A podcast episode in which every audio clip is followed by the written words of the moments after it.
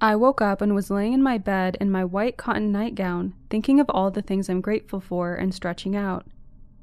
I turned on my side. On the adjacent wall of my bed is a mirror on the floor, so I can do my hair and makeup, where I can see my reflection as I'm laying in bed. I looked in the mirror and I saw myself on the bed as I was. But when I glanced again, I still saw myself laying in bed, but also saw myself standing by my husband's side of the bed. I was wearing the same exact nightgown and staring into the mirror. I told myself this can't be true. I can't be in two places at once. I closed my eyes and tried to reset myself. I opened my eyes again and looked back into the mirror and saw my reflection laying in bed, which I still was. But this time, I now saw my husband standing on his side of the bed in his boxers, with no shirt on, looking at his phone. I was relieved. I told myself, oh, it was just him. Your eyes were just playing tricks on you. I then got out of bed and headed for the bathroom. But as I passed in front of the bed and looked at it, my husband was fast asleep, with a black t shirt on and boxers, and our white pit bull, Sade, was asleep next to him. I couldn't believe it.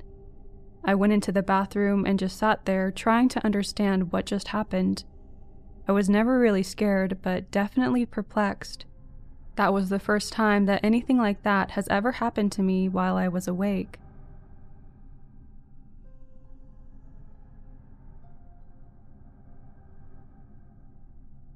Sometime in 1961 or 2, my family piled into our station wagon in Flagstaff, Arizona, and headed out for Burbank, California to visit my mom's sister and family. We consisted of my dad, the driver from hell who wouldn't pull over even if you were bleeding, mom, our go to guy, my sister, one year older than I was, me, about 10 or so, my oldest little brother, 7, an okay guy, second brother, 4, a rocker and bouncer, he drove us all crazy, and my baby brother, about 1. I have no idea what highway we took to get to California, but it was way before freeways, so the drive was hot and miserable, especially since my dad smoked the whole time.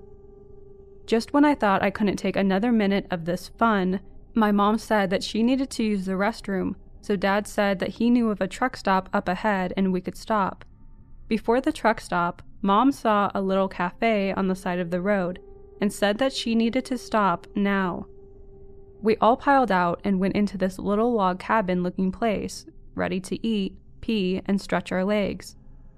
My sister and I sat at the counter because there was only one table with four chairs in the whole place. At the end of the counter, a boy, maybe in his early teens, sat hunched over on a stool with his head down. He never, ever moved the whole time we were there. A huge man came out from the kitchen through some curtains, and we all ordered breakfast. When he brought out my sister's and my plates, he bent down and said, You two are very lucky. You both got double yolks in your eggs. We looked down, and it was like two yellow eyes were staring back up at us. My mom was raised on a farm, and she said that sometimes happened, and to just eat it and be quiet. After everyone finished with the food, Mom and Dad ordered beers, so my sis and I went down to their table and they ordered us cokes. The old man got down really close between my sis and me and sat the cokes in front of us. God, he stank. I took a sip of my coke and, horrified, told my dad that there was whiskey in it. He said I was crazy, but my mom tasted it and gave it to him and said there is whiskey in there. He didn't say anything to the old man, he just drank both of our cokes, paid the bill, and we left. As we were walking out, the old man took one of those old fashioned rolls of candies and broke it off in half, giving one half to me and the other half to my sis. When we got into the car, she leaned into me and whispered, Don't eat that. It's poison. About five or so miles up the road, we passed the fancy truck stop that we should have stopped at, with all the lovely cars and trucks and people all around. A very safe place. On the drive back home, my sister and I saw the truck stop and then looked for the creepy little cafe we had stopped at on the way. We kept our eyes out all the way to Flagstaff. There was no cafe, but our broken roll of candy was still on the floor of the car.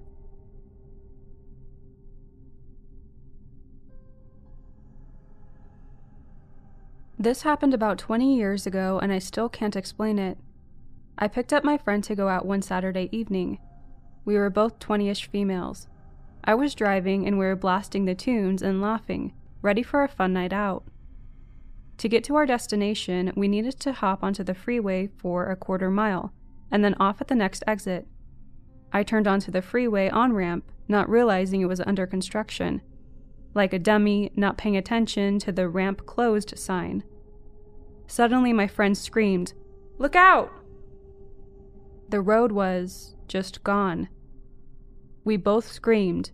In front of us was a great big construction hole. But the next thing either of us remember is being at our destination. There's no way we could have not crashed into the hole. We didn't even really talk about it until days later. It was like we both just forgot about it. I drove past the exact spot soon after, and it was, in fact, a giant hole. How are we here? Alive, not injured, car not scratched? And what happened to those five or ten minutes before realizing we were going to crash and being at our destination?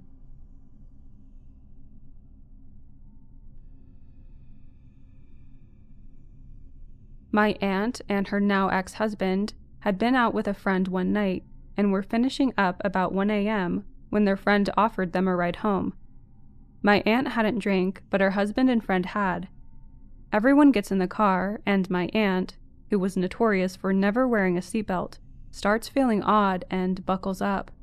Her husband, already buckled, teases her about it since it's out of her character, and their friend doesn't wear his to prove a point.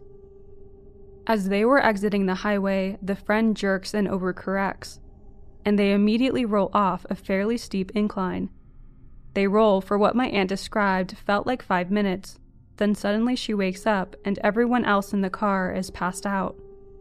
She gets out, and according to her, wasn't able to get anyone else out. Within a couple minutes, emergency responders and my mom arrived to see my aunt and her husband outside the car while their friend remained inside. Now, my aunt never called my mom, and there was no log on either phone that my aunt had called my mom.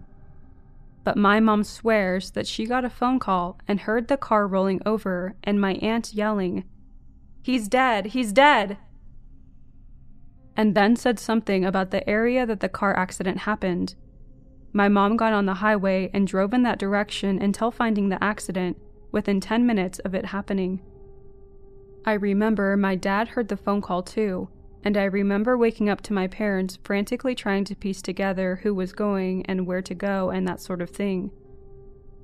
We waited at home for my mom to return, eventually, with the news that my aunt's friend had passed away, but that her and her husband had survived with minor trauma. Later, my aunt talked about the intuitive feeling that she had beforehand about the seatbelt but she had questions about her phone. She remembers screaming, He's dead, and that she was referring to her husband at the time. She said he had died there and that she wasn't able to get anyone out. But then, out of nowhere, she was out of breath and kneeling over her unconscious husband right before the paramedics arrived. She lost her phone in the crash and was never able to find it either.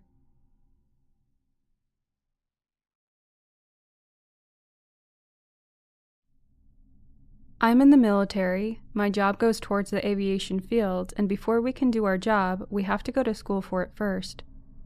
I was in a temporary military base for school. I've heard the ideas that we live in a simulation, or some sort of matrix and whatnot, but I find that way too crazy to believe until I had an encounter in this area. Since we were in school, we weren't allowed to drive at all, so our class and myself didn't have any transportation anywhere like the store or barbershop on base, which was about a 12 minute drive from our barracks to there. However, there are buses that transport you to places such as medical, store, school, etc., so I always had to take the bus to go anywhere. I liked it though because it was always on schedule, and every time I was on the bus, I would just look at the helicopters, airplanes, and jets. School schedule was normal, and it was from Monday through Friday, and we had the weekends off. Every Monday, though, we had to show up to school with fresh haircuts, so that meant we had to go to the barber shop to get haircuts on Sunday. The barber shop was next to the store in base. The first bus would leave at 9 a.m. on Sundays, and that was the bus I would get on. So I'm going about my day looking at the sky, and I remember it being 9:05 a.m. on the spot. When suddenly there was an American airline plane that just stood still, not moving, like it was just in the sky, not moving. I was by myself, so nobody else saw it. It lasted about two minutes and then started flying normally again. When I got back to the barracks, I told my class, and they called me a liar, and told me the reason I made this up was because I wanted them to wake up early on Sunday. I brushed it off and came to the conclusion that it was just the angles that I saw it, and it made it look like it was hovering or not moving.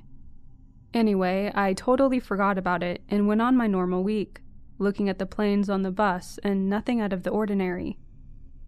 The next Sunday was here, and I was about to get on the bus to get a haircut when one of my classmates came with me and told me that he wanted to see if it was true what I said that previous Sunday. We got on the bus and started looking outside to see if we could catch it. Sure enough, the time was 9:05 a.m., and the exact same spot where I saw the plane not move, I saw it again, and so did my classmate. This time there were two regular commercial airline airplanes. They were flying normally at that specific spot, and when 9:05 a.m. hit, they stopped moving, just stood there. My classmate and I found it weird because planes don't just do that. They don't just hover. Only helicopters and this recently new jet can do that. But this was a normal commercial airline plane that's not associated with the military at all. After our haircut trip, we got back to the barracks, and this time, me and my classmate tried to explain this to the rest of our class. But of course, they don't believe us once again. After that, the rest of my three months there, my classmate and I would get on the bus Sunday morning at 9 a.m. to get a haircut and look into the sky. And at that certain spot at 9:05, we would see any plane that passed through just freeze and not move for the next 2 minutes or so. Then it would start moving normally again. It was actually a beautiful phenomena, in my opinion, but it was also crazy. I am convinced after the encounters that I think we live in the Matrix or a simulation or something like that, and that this was an actual glitch in the world we live in, and that maybe the theory isn't so crazy after all. I don't know if that glitch is still there today, or if it was ever fixed by whoever is out there.